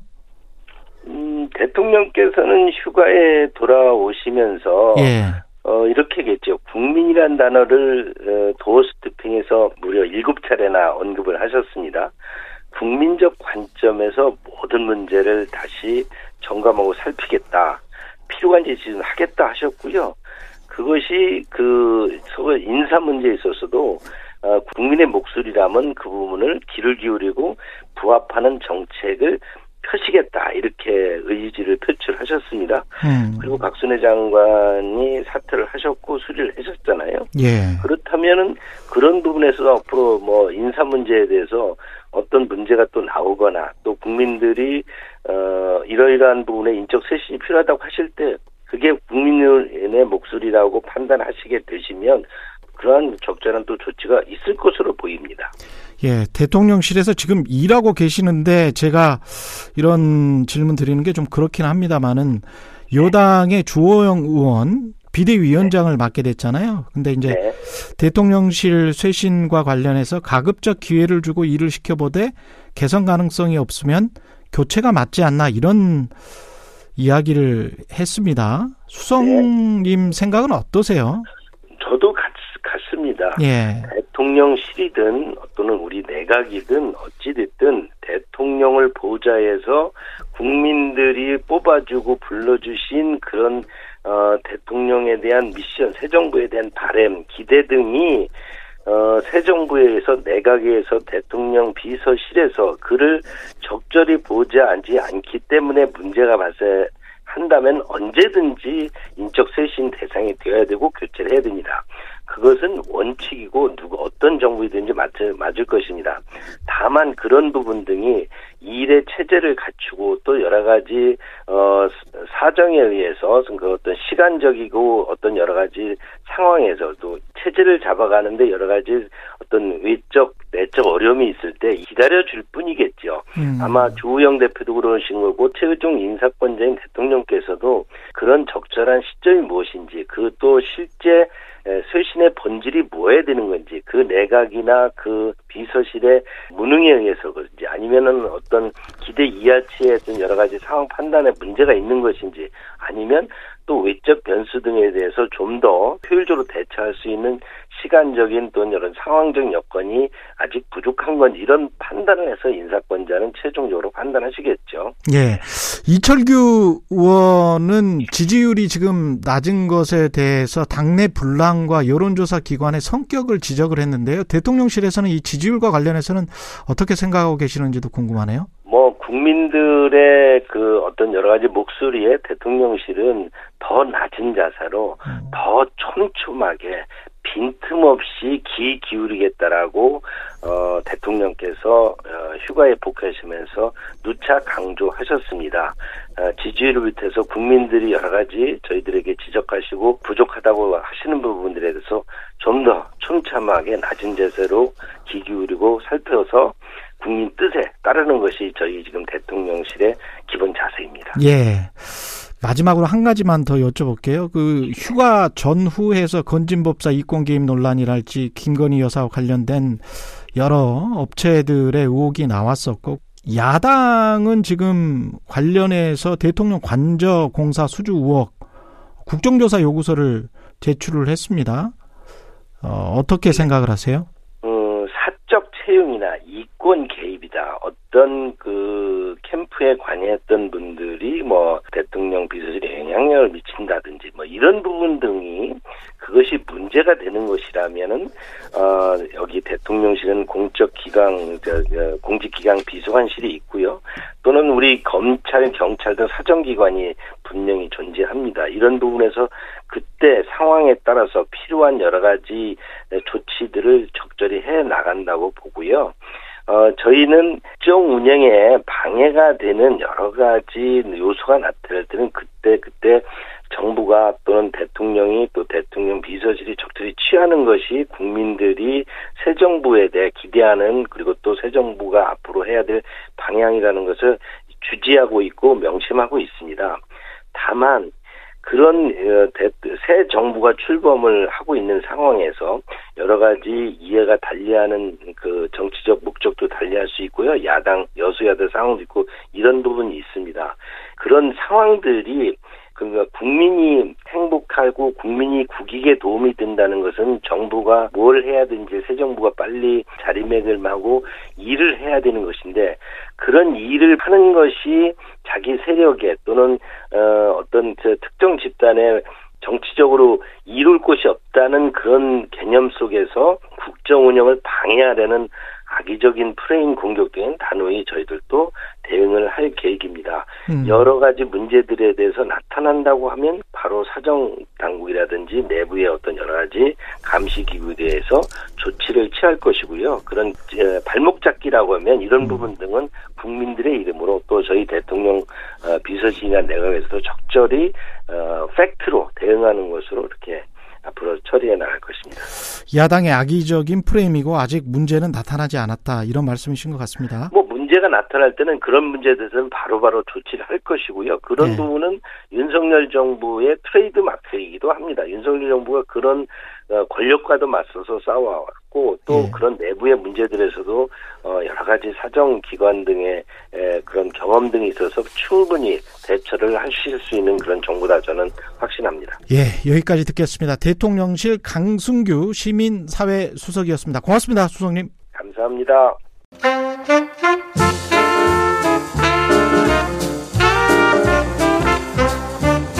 세상의 모든 뉴스를 탐구합니다. 김준일의 뉴스 탐구 생활. 네, 화제가 되는 이슈를 깊이 있게 파헤쳐보는 뉴스 탐구 생활. 세상 모든 것이 궁금한 남자 김준일 뉴스톱, 뉴스톱 대표 나와 계십니다. 안녕하십니까? 예, 안녕하세요. 예, 대통령실 때문에 약간 좀 밀렸습니다. 어쩔 수가 아, 없었습니다. 흥미롭게 들었습니다. 오늘 기사 많이 나오겠네요. 예. 예. 오늘 탐구할 주제는 기후 소송입니다. 예, 지금 예. 기후 위기잖아요. 예. 어, 기후 위기라는 게 사실은 뭐 그냥 단순히 지구 온난화를 얘기하는 게 아니라 이번 서울에 지금 뭐 폭, 폭우 내린 것처럼 예. 불규칙성이 매우 커지는 거. 그렇죠. 식량들이 막 감소하는 거 이런 것들이잖아요. 그렇죠. 이거와 관련해서 어, 참을 수 없다라고 해서 전 세계에서 지금 소송이 이어지고 있거든요. 전 세계에서 예. 누구를 상대로 정부를 상대로 하는 여러 거요? 것이 있는데 예. 정부를 상대로가 제일 많고요. 기업을 음. 상대로 한 것도 있고요. 아. 각가지 이제 있는데 좀 최근에 한국에서 있었던 거를 일단 소개를 드릴게요. 예. 지난 6월에 아기 기후 소송이 진행이 됐습니다. 아기 기후 소송? 예. 그러니까 예. 젊은 세대, 청소년 세대가 정부를 상대로 소송을 냈는데요. 여기에 재밌는 게 5세 이하가 39명이에요. 근데 5세 이하가 39명. 예, 5세 이하가 39명인데 여기에 20주차 태아 한 명이 들어 뱃속에 엄마 뱃속에 있는 것도 어 소송을 낸 거예요. 예. 그래서 이게 한국 역사상 처음입니다. 일단은 태아가 소송을 낸 게 그래서 이거를 어, 취지는 뭐냐면은 쉽게 얘기를 하면은 지금 탄소 중립 기본법이란 게 있거든요. 예. 이게 한마디로 얘기하면 2030년까지 2018년 대비 탄소를 40% 줄인다. 이렇게 해야 된다고 규정하고 있는데 정부가 이거를 시행을 안 해가지고 미래 세대의 어떤 권리가 침해된다. 라는 거예요. 그렇죠. 그래서 정부를 상대로 한 것이고 62명의 일단 참여를 지금 한 상황입니다. 이게 미래 세대의 권리가 침해된다. 그 권리를 인정해 줄 것이냐. 그러니까 깨끗한 자연 속에서 살 권리. 그 기존의 세대는 그 권리를 누렸는데 우리는 못 누리는 거다. 뭐 음. 이렇게 음. 주장을 하는 거네. 그렇죠. 그러니까 어떻게 보면은 세대 간 대결일 수도 있어요. 이게 그렇게 비춰질 수 있어요. 약탈 미 앞선 세대가 약탈적으로 개발도 네. 하고 탄소도 마음껏 배출을 하니까 심지어 이 탄소 배출 기준을 어 충족하더라도 더 이상 우리는 탄소를 배출할 수도 없고 더 이상 이렇게 풍요롭게 살 수 없다. 이런 취지도 여기에 이제 들어가 있는 거죠. 그러니까. 아, 정부가 어떤 또 대응을 할지 또 법원에서는 어떻게 판단할지도 흥미롭긴 합니다. 이 관련해서. 그런데 이게 지금 처음 있는 게 아니라 예. 벌써 정부를 상대로 네 건의 소송이 있어요. 이미 예. 한국에서도 한국에서만 네 건이고요. 전 세계는 제가 뒤에 간단히 설명드릴 텐데 2020년에 청소년 기후 소송이 두 건이 있었고요. 그 지난해에도 한 기후 위기 비상행동과 녹색당이 소송을 했고 요거 오늘 요거까지 소개시켜 드린 것까지 네 건이 진행 중이에요. 근데 판결 난 거는 없고요. 없어요. 그래서 아. 지금은 정부가 두 건에 대해서 의견서를 제출을 했는데요. 기후소송은 헌법소원 대상이 아니다라는 게 정부의 입장이고 그리고 온실가스 감축 목표가 미래 세대 행복 추구권 침해하지 않았다라는 게 정부의 입장입니다. 네. 그런데 네. 이게 지금 전 세계 아까 소송이 많이 이어지고 있다고 그렇죠. 말씀드렸잖아요. 그러니까 지금 심지어 정부의 어떤 책임을 인정한 판결도 나왔어요. 네덜란드 우르엔다 판결이라고 있는데 해외에서 최초로 기후 변화에 대한 정부 책임을 인정을 해가지고 이게 한국의 판례로도 인용이 될지를 좀 봐야 될 것 같아요. 네덜란드에서 예, 예. 정부의 책임을 인정해서 그러면 정부의 책임을 인정하니 앞으로 미래 세대를 위해서 더 친환경적으로 뭔가 조치를 해라 뭐 이렇게 지금 법원이 판결 한마디로 얘기하면 온실가스 감축 목표를 다 달성해라. 지금 달성하고 있는 나라가 거의 없거든요. 아. 그렇게 해야 된다라는 거고 해외에서도 눈에 띄는 게 하나가 있어요. 예. 페루의 농부가 독일 기업을 상대로 소송을 냈거든요. 그러니까 독일 기업을 상대로 예, 페루 안데스 산맥의 소도시에 사는 농부인데 여기에 고지대인데 빙하가 녹아가지고 지금 호수가 있는데 호수가 넘쳐가지고 지금 위험하다라고 음. 해서 독일 에너지 기업인데 에르베에 라는 건데 RWE예요. 예. 아이르베라고 있는데 여기에 법원에 소송을 냈는데 1심에서는 졌는데 2심에서는 지금 조금 기류가 바뀌었다. 이런 여러 전향적인 판결이 나오면서 이런 것들이 지금 있습니다. 경각심을 불러 일으킬 수는 있을 것 같은데 이렇게 개별적으로 소송을 내는 게 전 세계적인 기후 문제를 풀 수 있는 해결 방안이 될까? 어떻게 생각하세요? 그런데 이게 모이고 예. 모이면은 경각심을 이를 불러 일으키는 거에 더해서 조금 기후 어떤 변화가 있을 수도 있어요. 왜냐하면 음. 이게 90, 100인, 99인 100각 뭐 이런 거거든요. 다 같이 가야 되는 거거든요. 그렇죠. 한 건, 두 건은 아닌데 이게 그러면은 정부도 영향을 받을 수밖에 없죠. 지금 한국에서는 지금 기후 탄소 배출 이거 뭐 못하겠다 지금 한국에서도 지금 그런 얘기까지 나왔잖아요. 그래서 전기요금 너무 오른다. 그렇죠. 그렇죠. 근데 지금 이게 그 비용과 지금 예. 기후 위기로 인해서 이렇게 식량이 지금 80억 명 전 세계 인구 80억 명인데 지금 100억 명 정도로 생산하고 있거든요. 예. 근데 지금 기후 위기가 심화되면은 이 식량이 부족해져 가지고 전 세계적 약탈적인 문제가 발생할 수 있다 이런 위기도 지금 있고 어, 고조되고 있거든요. 예. 그러니까 이걸 지켜야 된다라는 목소리. 그래서 이거 소송 결과를 좀 많이 지켜봐야 될 것 같습니다. 알겠습니다. 김준일 뉴스톱 대표였습니다. 고맙습니다. 감사합니다. 예, 8월 10일 수요일 KBS 일라디오 최경련의 최강 시사였고요. 저는 KBS 최경련 기자였습니다. 내일 아침 7시 20분에 다시 돌아오겠습니다. 고맙습니다.